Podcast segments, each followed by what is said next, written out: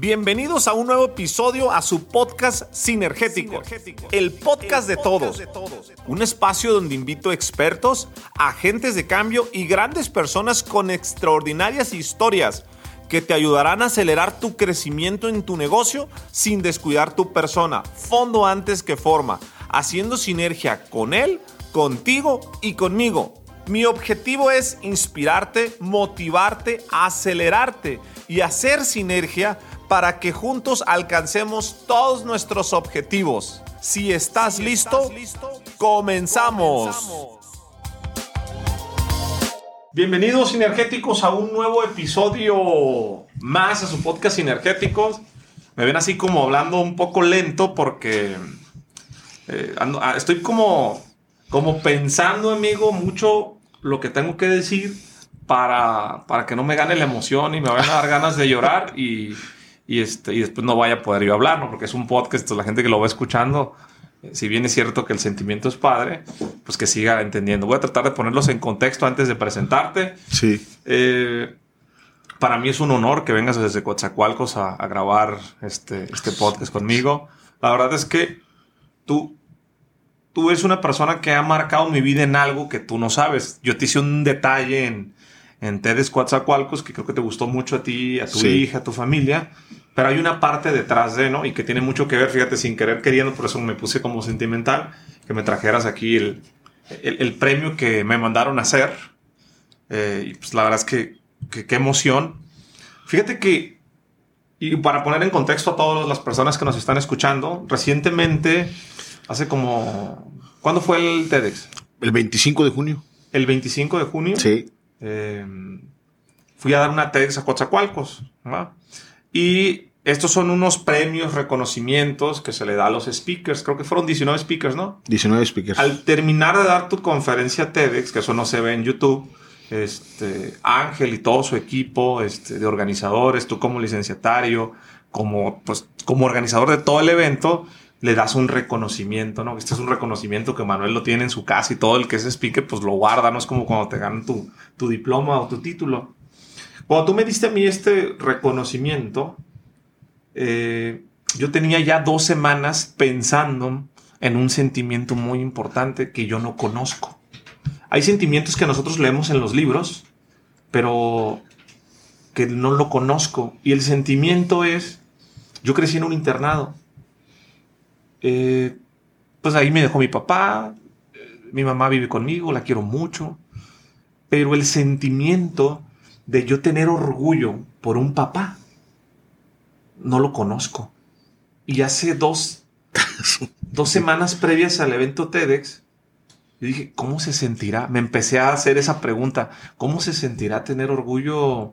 Y a lo mejor mi papá biológico, saludos, lo digo con todo respeto, va a, va a escuchar esta cápsula. Cuando él me conoció a los 22 años, 21 años, en el Parque Revolución, él me dijo, yo soy tu papá, te abandoné, bla, bla, bla. Le dije, papá, pues tú eres mi jefe, el amor, el cariño y el respeto se ganan con el tiempo. Él y yo tenemos una buena amistad. Pero ese orgullo que tengo por mi socio, que tengo por mi esposa, que tengo por mi hija, no sé cómo se sienta hacia un papá. Y ese día que yo te vi a ti en la organización de todo el evento, mientras tú andabas para allá y te veía y veía a tu hija, se me hizo tan chingón que tomaras a tu hija de la mano para que tu hija entregara los reconocimientos. Y se nota que le gusta ese tema porque ella estaba, estaba muy contenta. Entonces yo dije, hay una frase que a mí me enseñaron y que mucho tiempo la creí y la acabo de cambiar a raíz de estas fechas. Uno no puede dar lo que uno no tiene. Siempre nos han dicho eso, uno no puede dar lo que uno no tiene. Yo la cambié y digo, no, uno puede dar lo que no le dieron a uno. Entonces, yo, el que no conozca el orgullo paterno, ese sentimiento, no quiere decir que otras personas no lo puedan conocer. Entonces, a mí por eso se me vino esa idea. Yo dije, ¿sabes qué? Yo quiero hacer este regalo. Que no era para ti el regalo. Realmente no has pensado en ti. El regalo es para tu hija. Que tu hija le quede muy claro que puede identificar, porque a veces no podemos identificar nuestros sentimientos, lo que es tener orgullo por tu jefe como lo hice después ahora que fui a Wimbledon con mi compadre. Fuimos a un restaurante donde él trabajó hace 23 años. Sí. sacando la basura de indocumentado y veníamos saliendo de Wimbledon, de un lugar super elite, y ahí llevamos y fue su hijo. Y le dije a su hijo, ¿estás orgulloso de, de tu papá? Sí. Y lo miró a los ojos y no se lo había dicho. Eso es sentir orgullo. Entonces, yo creo que uno de los sentimientos que quiero despertar en los hijos, y eso es como algo, si a mí la vida no me lo dio, yo sí se lo voy a dar a las personas. Esa es la historia detrás del reconocimiento que no la sabías. Amigo, bienvenido, qué gusto tenerte. Eh, qué, qué, qué, chingón que, que, este, que sea esta, esta plática. ¿Cómo te sientes? Fíjate que removiste un, un, tema importante y que estamos, hemos estado platicando este, en estos días. Yo creo que, que, que, el regalo que tú me dices y que no esperaba, y que bueno, no me lo dices a mí, como bien dices, se lo dices a mi hija, este, me impactó a mí y me movió tanto, porque yo me siento muy contento y muy orgulloso de, de tener las hijas que tengo, porque tengo dos hijas, una de 22 que estaba ahí y que hizo el esfuerzo por ir, y, y, y, y Reni, que tiene siete años y de que tiene siete años, pero es una chispa que le gusta, le gusta meterse en el escenario, le, le, gusta eso.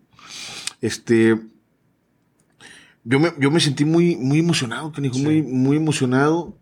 Todo lo, lo, lo, todo el estrés que yo traía en ese momento, tú lo arrancaste de raíz así y me, me, me pusiste en otro, en otro chip, en otro chip, así, así lo puedo decir.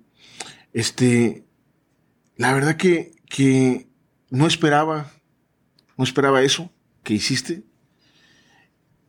Y, y, y, mira, dices el sentimiento. Yo creo que los sentimientos varían mucho.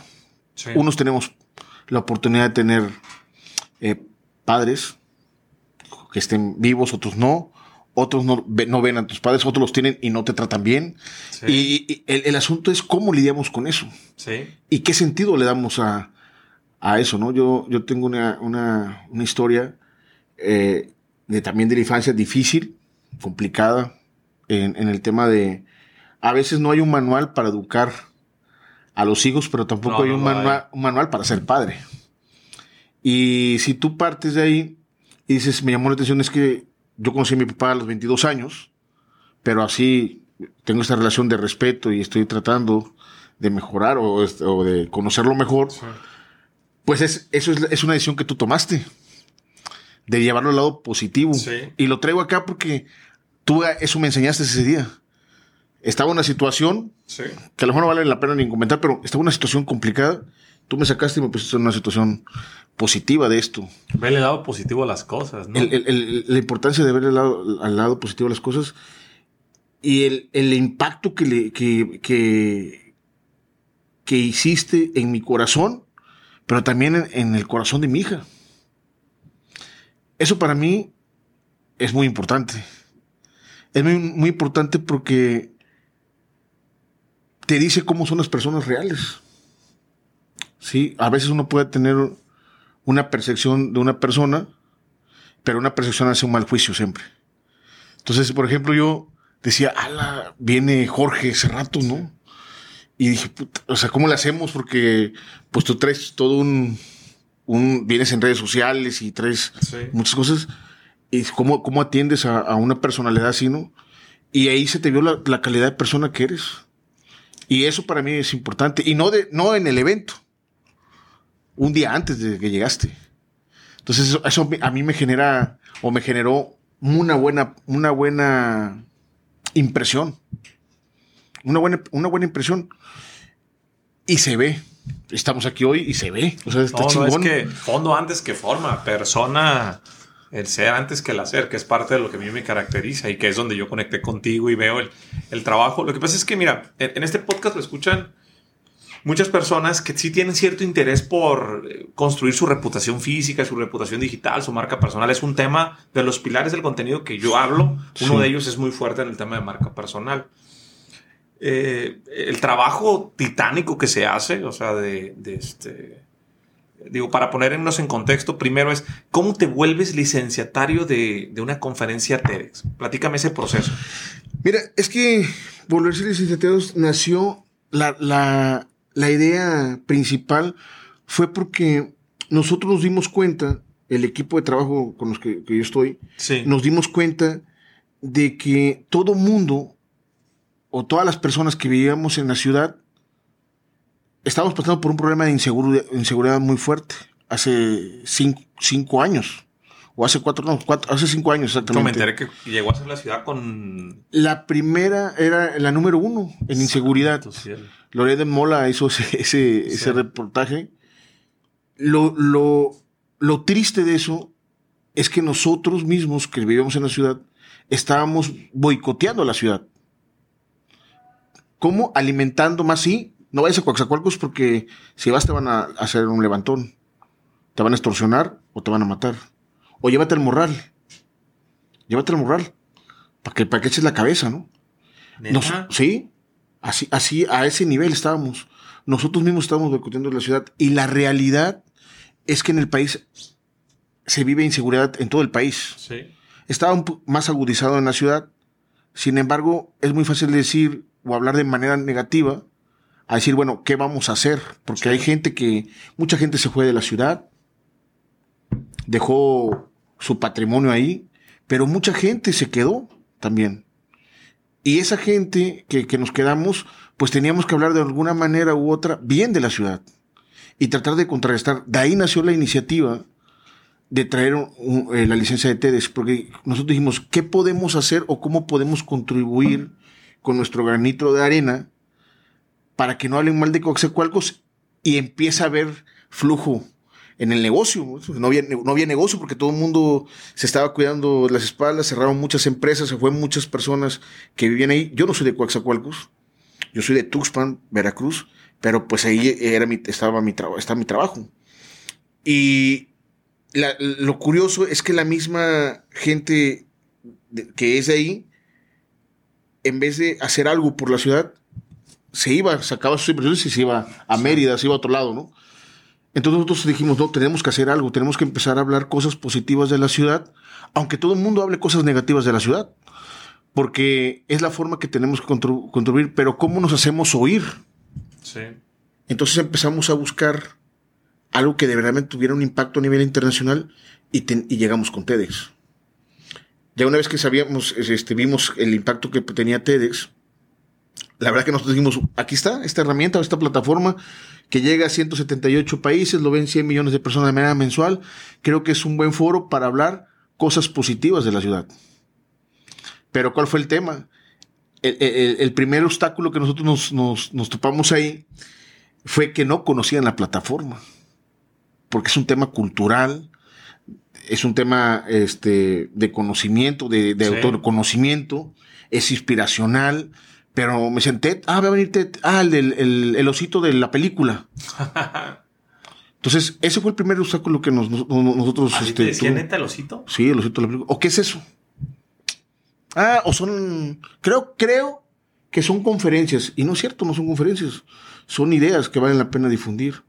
Son charlas, no son ni conferencias, son charlas. Entonces hicimos un trabajo de un año, que dijo. Para traer licencia, un año de concientización explicándole a las empresas que estaban, que estaban todavía ahí. Sí. Primero, explicándoles que era TED, Sí. TEDx, ¿no? La, la plataforma TEDx. Y, por otro lado, concientizando la importancia de traer ese tipo de plataformas a la ciudad y el impacto que iba a tener de manera eh, positiva para tratar de contrarrestar ¿no? Ese tema de la inseguridad. Cuando, cuando nosotros nos dieron la licencia, tuvimos la oportunidad de ir a, Houston y yo y sí sabíamos de la importancia, pero no, de la importancia de la, de la plataforma, pero no sabíamos el alcance que tenía. Yo, yo, yo fui porque me invitaron a, a- a un tema de unas conferencias y todo este rollo a Houston. Y ahí me di cuenta que la plataforma era muy poderosa. Porque me, nos pasaron a Univisión, nos entrevistaron, o de TEDx, así empezó el, el- el tema, ¿no?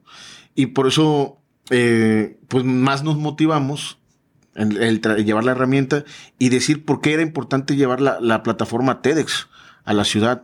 Tuvimos que armar un tema de, le pusimos renacimiento, que teníamos que renacer, eh, que teníamos que renacer como ciudad, pero hablando cosas positivas de la ciudad, en temas de arte, cultura, innovación, emprendimientos, o sea, muchos temas que, que, que queríamos hablar en ese momento y que cómo podíamos contrarrestar y que no debíamos de boicotear la ciudad. No queríamos boicotearla. Este, así empezó. Y fue una, una labor de concientización muy importante. Eh, cansado, porque nos cerraban la puerta, porque fue difícil hacer el primer TEDx en la ciudad. Muy difícil convencer a las personas. Eso fue, por un lado, local. Y aparte, el lado este, de los speakers, llevar buen contenido. Pero además, pues, ¿quién iba a querer ir a la ciudad más peligrosa del país? Nadie. Eh, eh, hacer ese, ese, ese, Ya tengo todo el lugar, ahora trae speakers. Ajá. ¿Quién quiere venir? Que no pueden salir del hotel y nada más vas a ir a dar la conferencia y, te vas, ¿no? Te regresas, como comes y te vas. Sí. Este, como el, presidente de, Cuba, ¿no? Pero la realidad es que fue todo una odisea. O sea, una, odisea en concientizar a, a, las personas locales, a los empresarios y después hacer el trabajo de subirse a la plataforma Speakers que sin ayuda de, de, Pedro, por ejemplo, eh, sin ayuda de, de, personas que, que, nos ayudaron a, a, tratar de convencer locales, hey, vente, tú eres de Coaxacualcos, ven, y los mismos que eran de Coaxacualcos que, que, que tenían algún, pues algún que, estaban presentes en las redes sociales. Oye, pues yo soy de Coaxacualcos, pero no quiero ir. O sea, si los mismos de Coaxacualcos no querían ir, pues imagínate todo el problema que era para nosotros el que tratar de garantizar que fueran los, los speakers este, de otras ciudades. Y algo bien curioso que pasó ese, ese día, un día antes, que ya después de que logramos este, hacer o, tratar de, de materializar el proyecto, se nos hizo muy buena idea a nosotros juntar a los speakers en la Ciudad de México que se venían en el último vuelo. O no, perdón, en el, vuelo de mediodía. Y ese día se vino la neblina y no, no bajó, no, se suspendió el, el, el, vuelo y los speakers casi no llegan. Imagínate cómo nos sentíamos nosotros. O sea, a las 11, 12 de la noche apenas llegaron los, los, este, los speakers. Pero gracias a Dios se dio y fue una, una sinergia bien, bonita. Bonita, pero muy cansada y tediosa. O sea, fue. Fue como. fue un alivio, pero también fue como decir, ah, gracias a Dios, ya, ya, ya lo hicimos, ya no lo volvemos a hacer jamás. Ese fue el primer, el primer sabor, el primer, la primera sensación que nosotros tuvimos eh, el hacer el primer TEDx. Y aunado a eso, pasó el, el, el, TEDx y como que empezamos, ah, pues nos estamos empezando a ver y se viene la pandemia. O sea que todo el esfuerzo que habíamos hecho se cayó. Se cayó. Entonces este fue, fue complicado ese primer. Sí, pues el, segundo evento fue en medio de la pandemia, ¿no? Van tres ediciones de cuatro Tres ediciones, cuatro años trabajando y tres ediciones. Oye, y Ah, platícame un poquito del tema de, por ejemplo, hay muchas personas que quieren dar un TED, ¿no? Pararse en el círculo rojo. Son muchos los, este, los, los llamados, pocos los elegidos, ¿no? ¿Cuál es el proceso de selección de un speaker? O sea, ¿quién puede dar una conferencia TED? Hay que tener muchos seguidores, hay que tener una idea, hay que ser conferencista. ¿Qué, se, se, requiere? Fíjate, fíjate que, que la esencia de TEDx es, y lo bonito de TEDx es que cualquier persona puede dar una charla TEDx. Un TED, una charla TED. ¿Por qué? Porque lo único que tienes que hacer es tener una, buena, una muy buena idea. ¿Cualquier persona puede ser menor de edad? cualquier persona puede ser una, una charla TED. Eh, tiene que tener una idea que valga la pena compartir. Sí. Puede ser en, te decía, una innovación, un emprendimiento, negocios, eh, temas de liderazgo, este, redes sociales, cultura, folclore, arte, etcétera. Cualquiera puede dar una charla. Eh, ya que tienes una, una, buena idea y tienes el interés, hay un formulario en donde tú explicas en un video de máximo tres minutos cuál es la idea que te gustaría compartir. Hay un, un, equipo de curadores que evalúan esa idea y ya que, que, evalúan y si ven que traes algo en la mochila, y es un, dicho que nos gusta mucho, si ves que trae algo, pues pasa al siguiente proceso, que es escribir el guion. Y ahí es donde viene el, el tema interesante. Porque tienes que escribir un, un, guion en donde está cronometrado porque la charla tiene que hacerse máximo 18 minutos y tienes que poder conectar con la audiencia en esos 18 minutos y compartir la idea. ¿Qué pasa si te pasas de los 18 minutos? Pues realmente no pasa nada. Lo único que no, pues, no sube la charla, si se, hay, hay cierto... pues sí, sí pasa, ¿no? Pero sí pasa.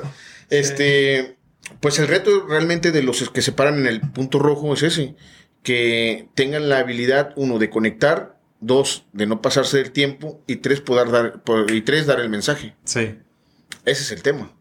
Y ese es el reto porque eh, algo que nosotros hemos visto mucho y lo hemos platicado, es que una de las cosas que sucede en, en, con los speakers es que a pesar de que si tienes experiencia, hay un, algo que pasa antes de que, que, te, que entres al círculo rojo, al punto rojo, que es, un, es un, una combinación de sentimientos y sí. emociones que se convierten en emos y, y, te, y, y te, te, pasmas, te paralizas. Yo he visto a gente eh, haciendo ciertos rituales, de todos los rituales, sí. eh, antes o 30 segundos antes de entrar al, al, al, al, escenario donde está el punto rojo, y he visto de todo. He visto que se echan shot de tequilas, sí. este, he visto los ejercicios que hacen, he visto que se ven al espejo, he visto que se sacuden, he visto que, que gritan, o, sea, o sea, que se sacan de todo el, el fuano. Y eso te, nos dice a nosotros que todos somos humanos, que sentimos y que tenemos miedos. Sí. Y también hemos notado que los, las personas que lo hacen por primera vez no tienen ese sentimiento o lo tienen mucho más, más este relajado, más este, como que no, como que no tienen el sentido de la dimensión y la importancia del alcance que tiene la, la plataforma. Nos ha pasado con gente local. Ah, pues voy a ah, no hay mucha gente. Ah, pues dale. Eso nos ha pasado. Sí, no logran dimensionar. No, no, exacta la palabra dimensionar. Sí, con el tiempo se van a dar cuenta de, pues, de, de lo importante ah, claro. que es. Claro. Fíjate que, ahorita que dices eso de los, de los rituales y, y, de todo, lo hablábamos ahorita fuera de cámara, ¿no? Con Pedro, que, que da conferencias, al igual que yo. Y, y, es un tema porque a mí lo que me preocupaba de dar una TED es el tiempo. O sea, el cómo dar una plática en una hora, en 40 minutos es más fácil. Pero los 18 minutos arriba se van este, me acuerdo de Rafa Coppola que dice que le faltaban 30 segundos, se agarró y ¡tran! cerró la idea y dijo, vámonos ya, este, aunque no, le valió 4 o 5 diapositivas, se las pasó, porque ese es el tiempo precisamente. Sí. Ejemplo, te quiero preguntar, eh, me queda claro que tienes un gran corazón, que te gusta compartir, eh, que, es un proyecto, eh, me, me, gustó mucho, yo conecté cuando dijiste, vamos a dignificar la ciudad, vamos a hacerlo de forma diferente, que que yo, por ejemplo, yo me quedé con buen sabor de la ciudad, de la comida, de su gente, cómo nos trataron. Y si no hubiera sido por un teta, a lo mejor no conozco, ¿no? Fíjate nada más cómo, cómo el propósito se empieza a lograr. Pero algo que a mí me llama mucho la atención y que la audiencia tiene que saber es que tú, al ser licenciatario de TED, no puedes dar una TED. Y te gusta promover las ideas. Tan es así que ya andas organizando todo este tema. Y además TED no te paga. No. No, no. ¿Por qué ¿por qué hacerlo? Más allá de, más allá de lo que hiciste por Coatzacoalcos, más allá de, de, la familia, de difundir una idea, ¿qué te mueve a ti? ¿Por qué lo haces? Porque yo si lo veo desde fuera, digo, y si me hace una labor bien sinergética, muy, muy padre, decir, oye, me, me la voy a aventar. Y, y, que todo el mundo, tú estás contribuyendo para que muchas personas den sus ideas, ¿no? El hacer todos los trámites administrativos. Pero no sería más fácil, entre comillas, el, pues tú el pararte y dar una idea. O no se siente ahí como raro el decir, este, estoy preparando, imagínate ser taquero, preparar los tacos y no poder comer ni un taco, está como, ¿cómo lo ves ahí? Yo estoy convencido y siempre he pensado, y no desde ahorita, sino desde hace mucho tiempo, que las personas venimos a, o los seres humanos venimos a trascender, trascender y aportar algo a la humanidad. Sí. Entonces, ese, ese sentimiento que yo tengo desde hace mucho tiempo, desde niño. Una, siempre me ha gustado sentir la adrenalina de, de, proyectos, de querer hacer algo y que siento que no voy a poder y ese, ese sentir me, me, me alimenta, me, me, me, me, pone activo, todo. Pero siempre he estado convencido yo de, de que tenemos que trascender y dejar un granito de arena. Yo creo que yo me he preocupado siempre por tratar de que, uno, mis padres se sientan orgullosos de mí, porque creo que es la única forma de que yo les puedo pagar todo lo que me han dado. Mis hijas se sientan orgullosos de mí, digan que tengan un papá que, que se procura, que procura siempre primero dar lo mejor de sí y tratar de contribuir con algo a la sociedad. Ok. Y tercero, que mi esposa se, se sienta orgullosa, mis hermanos se sientan orgullosos de mí. O sea, yo siempre, eh, no sé por qué, a lo mejor te lo puedo explicar, pero siempre ese sentimiento lo traigo aquí. Aquí, siempre. O sea, siempre quiero, o me preocupo, no sé si tú pienses eso, pero digo, nunca lo, nunca lo he comentado digo, si yo me voy a morir algún día, yo quiero que me recuerden, pero me recuerden que dijo, pues este gordito hizo algo bien, pues, o, intentó hacer algo bien, o que mis hijas se expresen bien de, su papá. Creo que eso siempre me ha movido. Esa creo que es la razón realmente. Hacer las cosas bien hechas y que se diga que, lo intentaste. Que lo intentamos, que tratamos de contribuir algo a la, sociedad y a la humanidad como tal.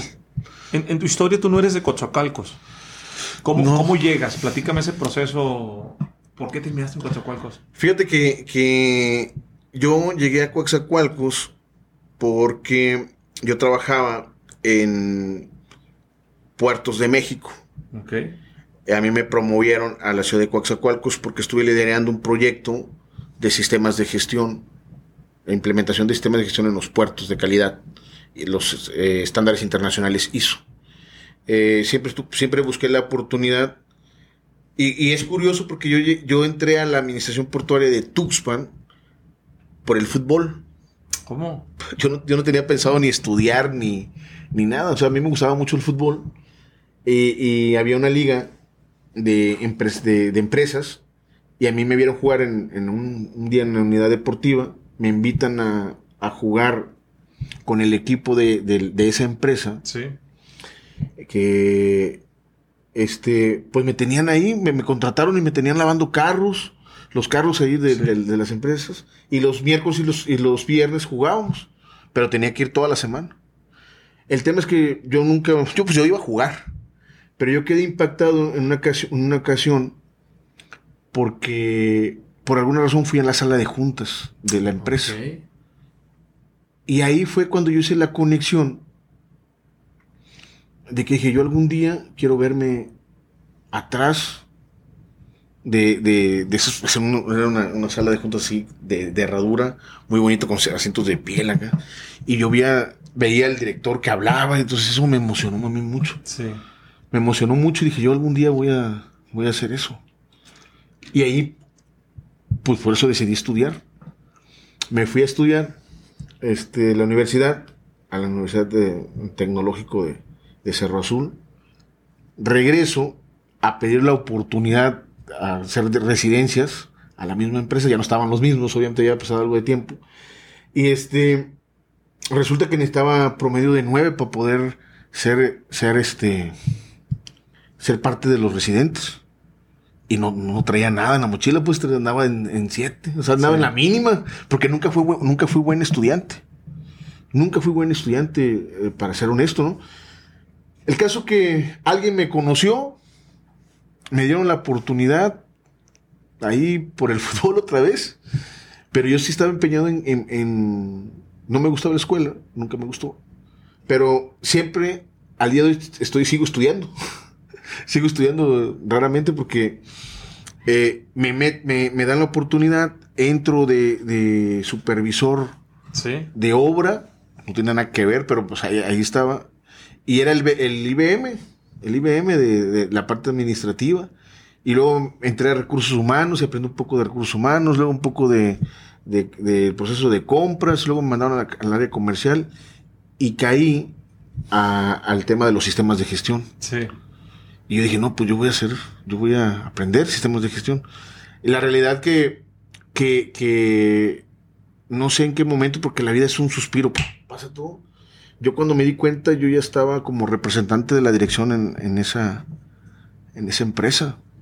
Porque de los 16 puertos que en ese tiempo se estaban certificando eh, por una disposición del presidente Fox, Sí.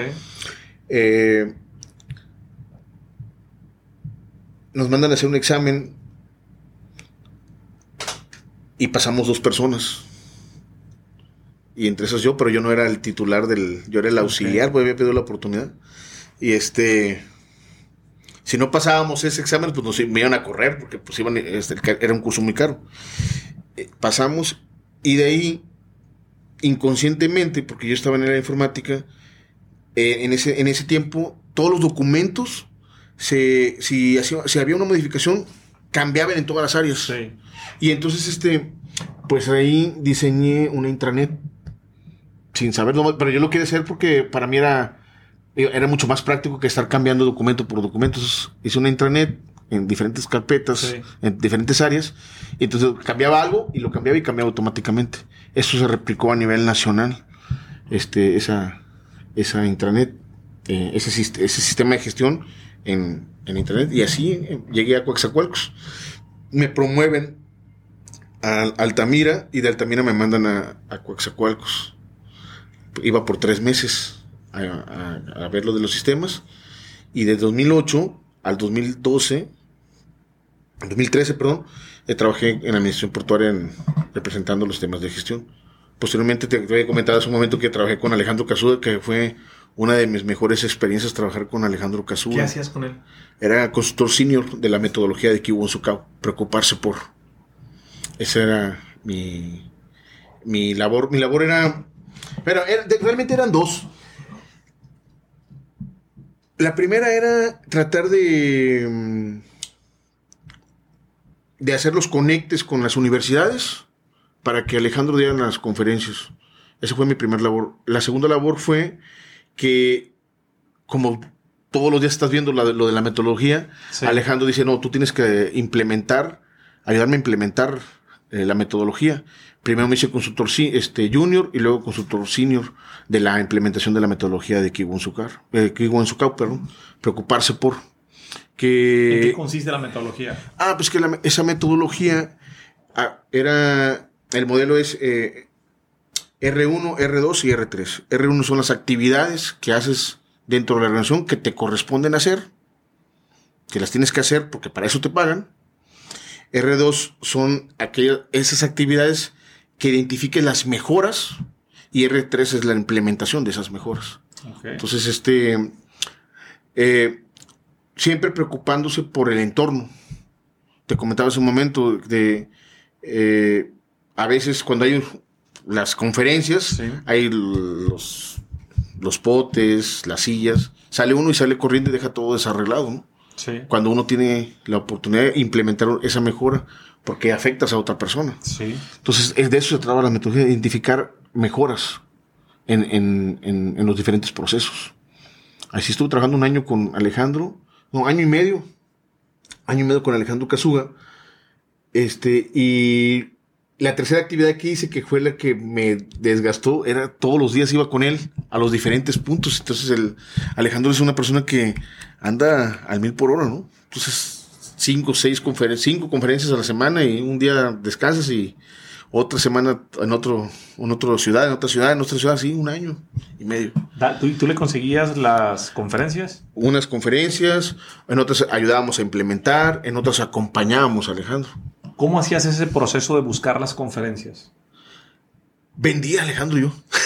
o sea, decía, este, cuando empezamos con Alejandro, tu papá, su papá es Carlos, Carlos Casuga, de, que habla del bien hacer, del bienestar, del bien tener.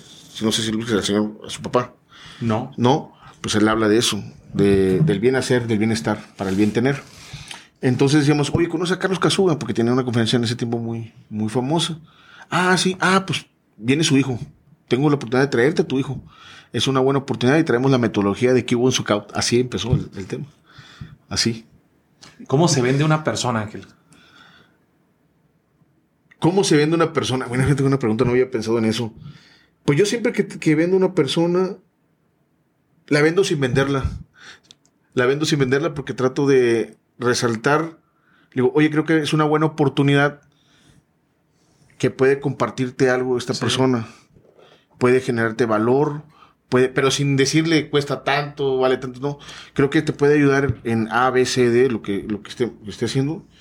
Y además, este, pla- platico de la persona, las, las habilidades que tiene la persona, sin, de manera orgánica, ¿eh? O sea, me va saliendo ahí, dependiendo cómo, cómo va la, la plática, es como a mí me va saliendo.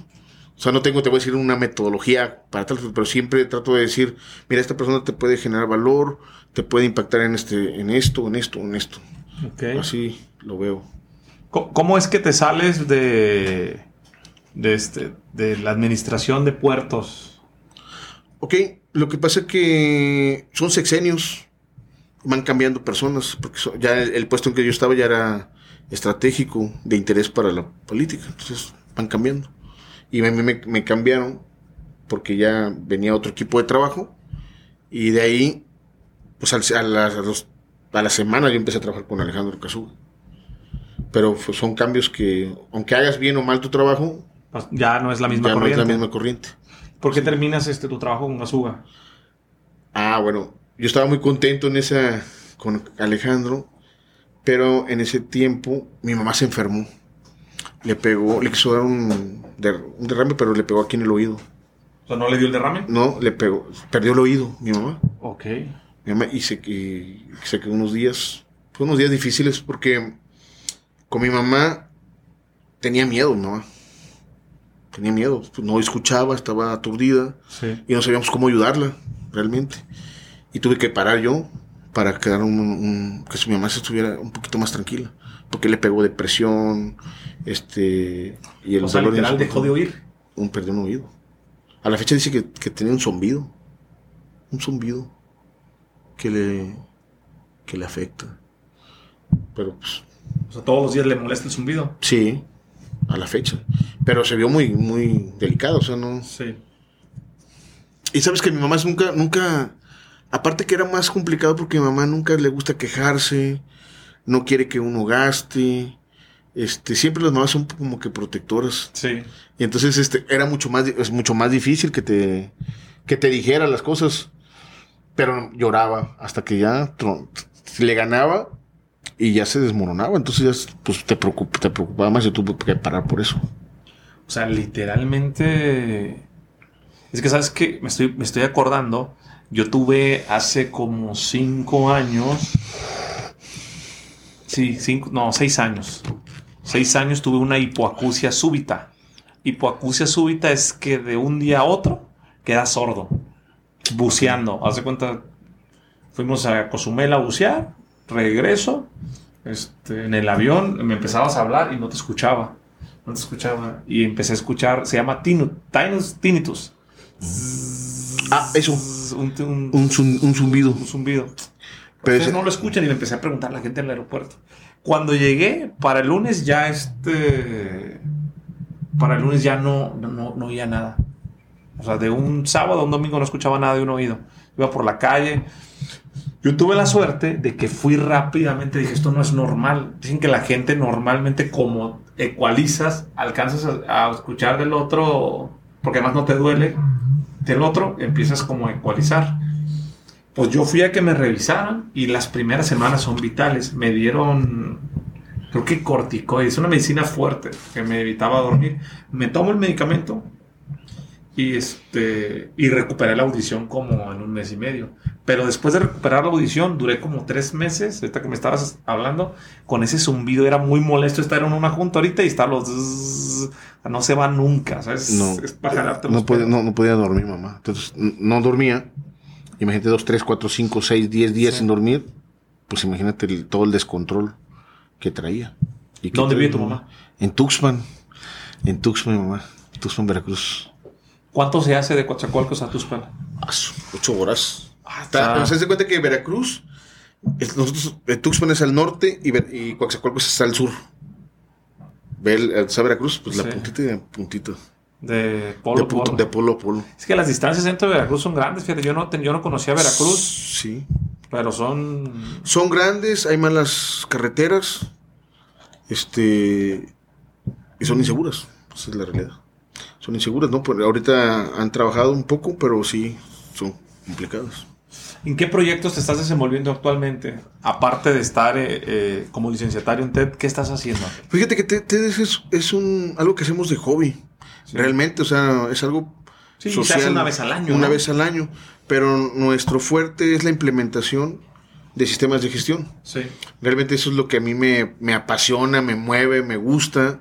Implementar sistemas de gestión de calidad en estándares internacionales. Hoy en, hoy en día en todo el mundo existen más de 500 estándares internacionales. Este, nosotros nos estamos certificados en algunos. Mejora de procesos, medio ambiente, seguridad, la información, este, continuar el negocio, etcétera.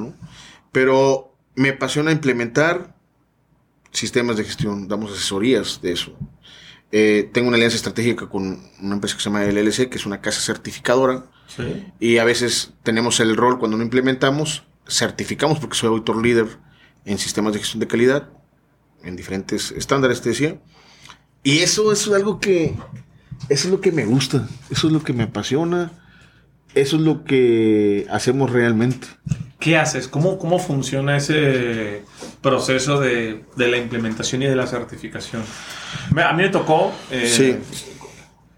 Yo di clases en universidades mucho tiempo, casi Sí. 13 años. Y me acuerdo cuando de la certificación FIMPES, por ejemplo, ¿no? O en su momento llegó la certificación basada en competencias. Hubo como certificaciones hacia las universidades que eran obligatorias. ¿sí? Y entiendo, por ejemplo, de derecho la NOM 35 en certificaciones a, las empresas.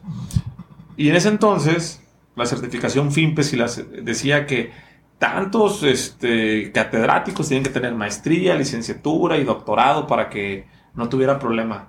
Recuerdo muy bien porque ahí se corrieron a maestros que no tenían como los requisitos para la certificación que estaba poniendo la autoridad. Es, lo, es como mi experiencia con el tema de certificaciones, los ISOs, pero me gustaría que me platicaras de aquel lado cómo funciona ese tema, para quiénes son las certificaciones. Ok, hay dos tipos de, de certificaciones. Una son para las personas, Sí. la competencia de las personas, y otra es la certificación de las empresas. Ok. Entonces son dos vertientes. Para poder certificar empresas tienes que tener la competencia. Ok. ¿sí? Y para poder hacer negocio con otras empresas, las empresas piden certificaciones de sus procesos, ¿sí? De sus, de sus procesos y sus mecanismos. Antes, fíjate que, que la norma o el estándar internacional, y te voy a hablar de, de uno porque son muchos, ¿no? Pero el, el más común en, en, en el, en el mundo, ¿no? Que es el ISO 9000. Sí. ¿sí? El ISO 9000 está enfocado a la mejora de los procesos, a mejorar la eficiencia y eficacia de los procesos. Sí. ¿sí? Eh, y identificar la mejora de esos procesos. Antes, eh, te estoy hablando de unos 12 años atrás, era cumplir con cada uno de los requisitos. Entonces, yo siempre he dicho que el papel aguanta todo. ¿Qué hacían en, en esos tiempos? Documentaban procedimientos por documentar. Y eso generaba retrasos, aburrimiento por parte de, la- Sí. de- de las, las personas. Y era algo aspiracional, lo que les gustaría hacer, pero no lo hacían. Ok. Eh, y entonces era una monserga porque cuando venía la auditoría, todo el mundo está eh, documentando lo que decía que hacía, pero no lo hacía. Y el enfoque era, no sé si te acuerdas esa, esa frase de, de, este, planea lo que dices y luego escríbelo.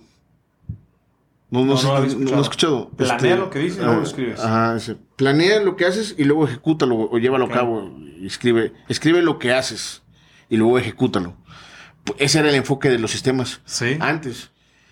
Ha ido evolucionando los sistemas y se dieron cuenta en el comité técnico, estoy hablando de algo muy técnico, pero el comité técnico 176, que es el encargado de revisar las normas, que di- Sí. dice, ¿sabes qué? No hay que hacer, eh, no hay que hacer, no hay que documentar sistema de gestión por requisito de la norma. Hay que enfocar, hay que, hay que documentar sistema con un enfoque basado en procesos. Entonces, hay diferentes procesos dentro- dentro de una organización, pero no todos afectan a la organización. hay procesos claves que son medulares que hacen que se mueva Sí. la organización. Entonces, focalízate en esos procesos, pero no pierdas de vista los demás procesos, porque todos son importantes, ¿no? Y ahora, en este nuevo enfoque, porque cada cinco años cambian, cambian las normas, dice, enfócate en los procesos, pero ahora también focalízate en los riesgos. Identifica cuáles son los riesgos e identifica el contexto de tu organización, Sí. el entorno, para que tú puedas controlar esos riesgos, establece controles y verlos, verlos evaluando. Y eso te va a garantizar la mejora en los procesos. Digo, estoy hablando así, en términos muy rápido. En pocas palabras, nosotros buscamos mejorar los procesos de la organización, hacerle la vida mucho más fácil a las personas sin que documenten todo lo que hay dentro de lo- todo lo que conlleva una empresa, pero sí identificando aquellos procesos que afectan la operación de la organización. O sea, buscamos mejorar que sea fácil para la organización a través de procedimientos y que tengan un impacto en los procesos. Eso es lo que hacemos realmente como consultores, ¿no? Tratar de hacerle la vida mucho más fácil a, la- las empresas en tema de documental. Y en, en la parte de certificación, en la parte de certificación, pues somos unos evaluadores. Verificamos que se cumplan los requisitos del estándar internacional y las casas certificadoras nos, nos este, pagan para hacer ese, ese trabajo. ¿Qué es una casa certificadora? Pues las casas certificadas son los encargados de darte el certificado y decirte esta, esta, esta empresa cumple Sí. con los requisitos de la estructura de un, de un sistema de gestión de calidad. Son los que te evalúan si cumples o no cumples, si es conforme tu sistema o no, este, para poder darle certidumbre a otro cliente, para mejorar sus procesos, Ok. para eso. Así Oye, platícame un poco de, de, aquí lo tengo en mis manos, líderes que inspiran. ¿En qué consiste este proyecto que me siento muy halagado, honrado, aquí para que lo vean? Eh, quien lo ve en plataformas, quien lo escucha en Spotify, eh, me regaló un libro que para mí es pues, un libro muy, muy sinergético, de mucho trabajo en equipo. Dice aquí que son 15 puntos de vista, una sola disciplina. Sí. Fíjate que eso es algo que me gusta mucho porque es un sello editorial, Sí. son, es un libro que son 15 puntos de vista diferentes de Sí. diferentes países y que Pedro me Pedro Rodríguez que aquí está me dio me dio el ahora sí la oportunidad de escribir un capítulo de ese libro de participar en ese libro de Sí. crecimiento y desarrollo per- personal. Al día de hoy, para serte sincero, no sé ni por qué me invitó. Porque yo siempre, digo que, que, no que no traigo nada en la mochila. Pero bueno, este, me invitó. La verdad me sentí muy honrado porque cuando yo conocí a Pedro, me acuerdo cuando veníamos de Villahermosa, dije, algún día yo quisiera escribir un libro. No sé si te acuerdas de eso, pero, pero me dio esa oportunidad y lo hice con mucho cariño, con mucho, con mucho énfasis. Así. ¿De qué trata el capítulo del libro que escribiste aquí?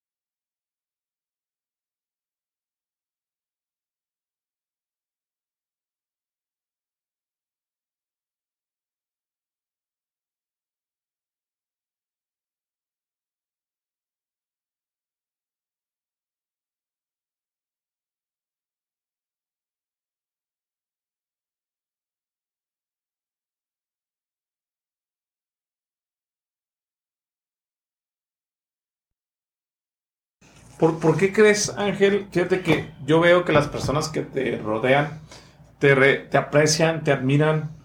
Y, y yo veo que tienes un gran corazón y que eres bueno en lo que haces. Pero tú has dicho constantemente, eh, yo no sé por qué o yo no traigo mucho en la mochila. ¿Por qué crees que tú mismo te, te dices a ti mismo que no traes en la mochila? ¿Por qué crees que sea? No, digo, yo supongo que no traigo una mochila, pero algo ve. Pedro, sí, tiene razón. Sí. Me boicoteo. Se llama síndrome del impostor. Eso. ¿Por qué, por qué te boicoteas? Te por- te lo digo porque yo lo he hecho mucho tiempo, ¿eh? O sea, es. Es, es este. Es un tema que nunca hemos hablado, o sea, es. Yo creo que soy muy, muy exigente conmigo mismo. Ok. Creo. Creo que es algo que, que, que me focalizo más, creo que en lo que hacemos, o en lo que, no lo que hacemos mal, lo que tiene área de oportunidad realmente, y, y le doy mucha importancia a eso, Sí. y no veo todo el, todo el contexto de la realidad. Eh, creo que es eso más. ¿De qué escribiste es- este capítulo? Ah, ese capítulo habla de los miedos. Cuando los. cua- Cuando, de los miedos habla. Cuando los miedos, este. Te sus- se me puso estar nervioso. Este. Cuando los miedos te hablan, te susurrarán al, al oído. O sea, te habla de, de- del tema de que tú tienes la respuesta a esos miedos. Tú cuando tienes miedo sabes la solución de ese miedo. A ver, a Y ver, tienes que escuchar, escuchar a tus miedos y enfrentar tus miedos. ¿Un miedo se supera? Siempre, ¿Cómo? enfrentándolo, tomándolo por los cuernos. Me- dices que cuando uno tiene un miedo, tiene uno la, la solución. Sí. Tú sabes, por ejemplo, es como cuando te... ve- te el, el miedo lo que hace es te paraliza. El miedo te paraliza. Es como, yo, le digo, yo lo veo así. Este, no sé si has visto, has ido a cazar conejos. Eh, Tengo una experiencia cazando Ajá. conejos no muy buena, pero sí, sí he ido cuando era Vas, niño. tarde- vas pardeando Sí. La lámpara. la lámpara y el conejo se paraliza. Sí. Y le puedes estar tirando Y está. y, y no se mueve Es correcto. porque te paraliza el miedo. Te paraliza. Y a mí lo que pasa, lo que me pasa es, lo primero que tienes que hacer es reconocer que tienes miedo. Porque en el momento que tienes miedo, te como que te, te switcheas y dices, ah, bueno, tengo miedo, ¿y ahora qué hago? Te pone en sentido de alerta el miedo.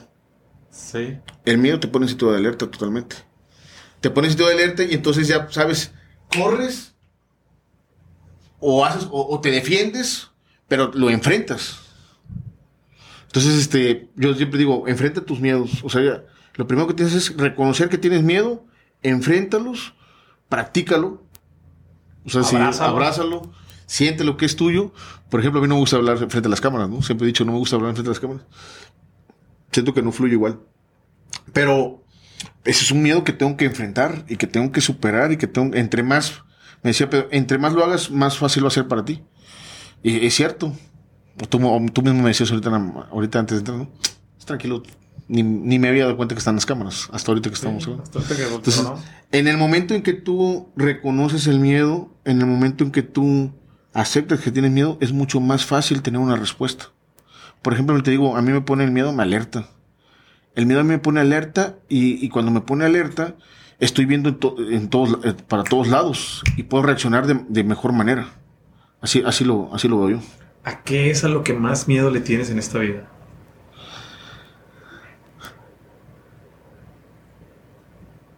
Ah, su mecha.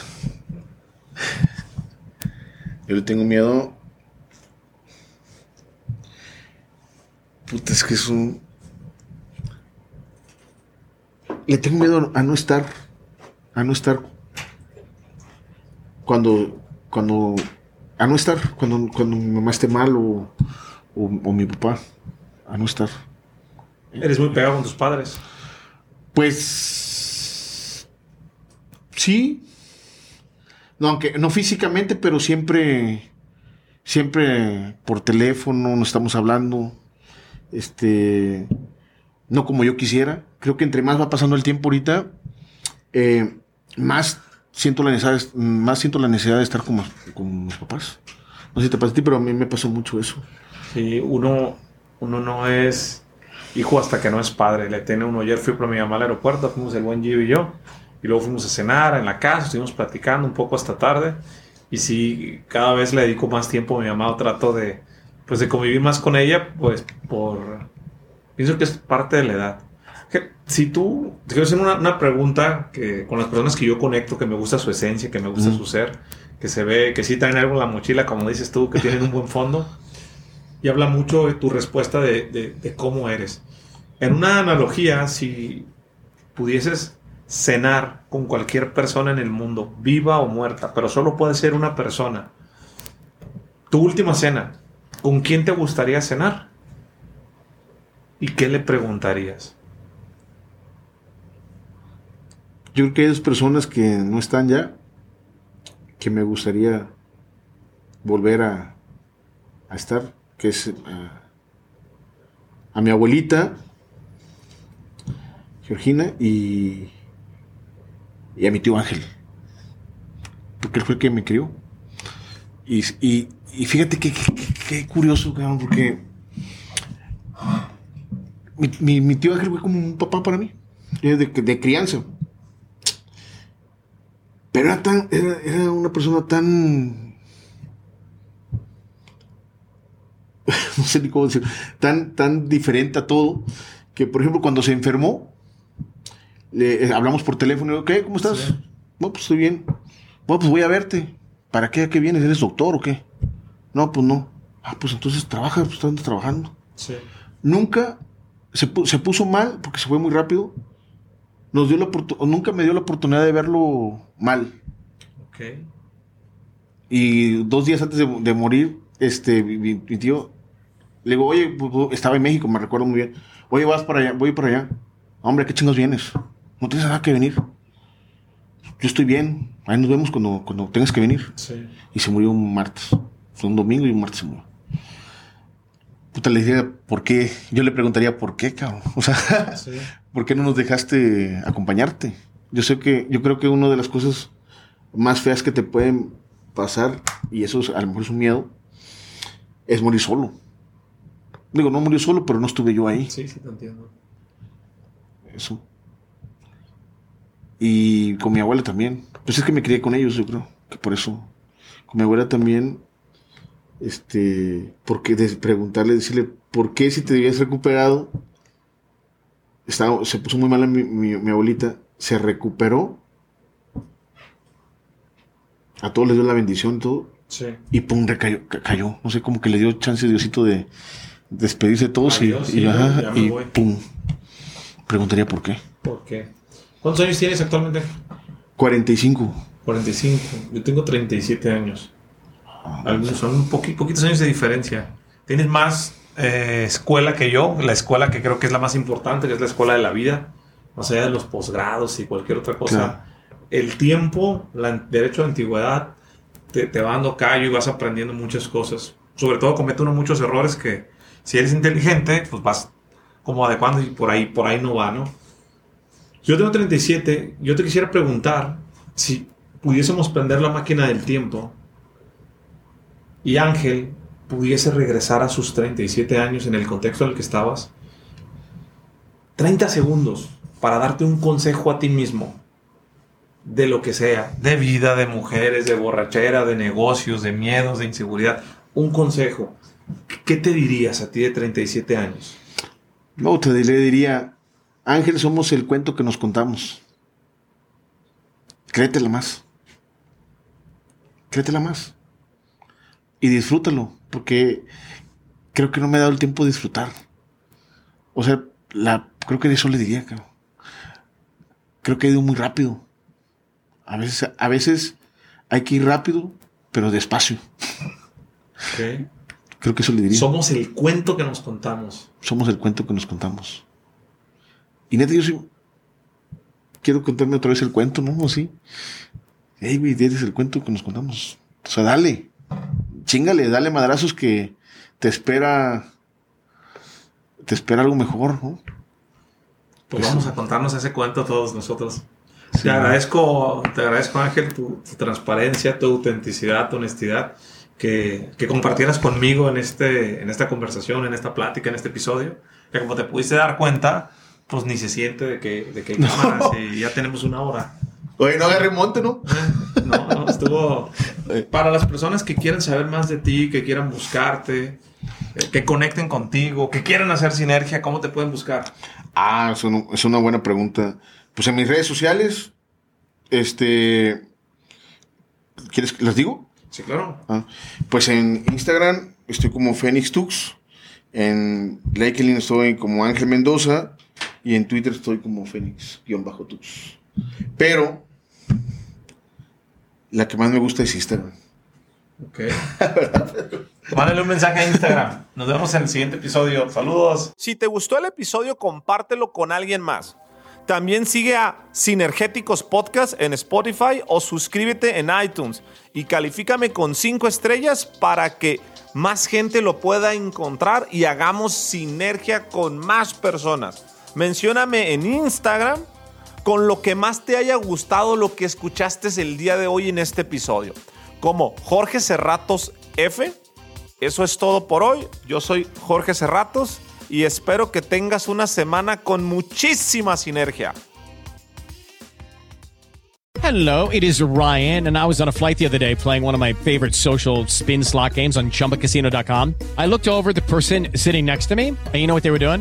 They were also playing Chumba Casino. Coincidence? I think not. Everybody's loving having fun with it. Chumba Casino is home to hundreds of casino style games that you can play for free anytime, anywhere even at 30,000 feet. So sign up now at ChumbaCasino.com to claim your free welcome bonus. That's ChumbaCasino.com and live the Chumba life. No purchase necessary. VGW Group. Void were prohibited by law. See terms and conditions. 18 plus. ¿Estás listo para convertir tus mejores ideas en un negocio en línea exitoso? Te presentamos Shopify. Tal vez no lo sabías, pero nuestro podcast More Than Mamis es un negocio y lo empezamos por supuesto para desahogarnos y hablar sobre la maternidad, no para convertirnos en expertas de ventas y del e-commerce. Así que sí, necesitábamos ayuda para vender nuestro merch y poner en marcha nuestra tienda. ¿Y cómo suena con Shopify? Llegó otra venta. Shopify es la plataforma de comercio que está revolucionando millones de negocios en todo el mundo. Ya seas un emprendedor desde tu casa o desde donde sea, Shopify es la única herramienta que necesitas para iniciar, administrar y hacer crecer tu negocio sin dificultades. Con Shopify puedo gestionar pedidos, envíos y pagos desde cualquier lugar, brindándote toda la información y estadísticas de tus ventas al detalle. Regístrate para un periodo de prueba con tan solo un dólar al mes en shopify.com barra sonoro, todo en minúsculas. Ve a shopify.com barra sonoro para llevar tu negocio al siguiente nivel. Shopify.com barra sonoro.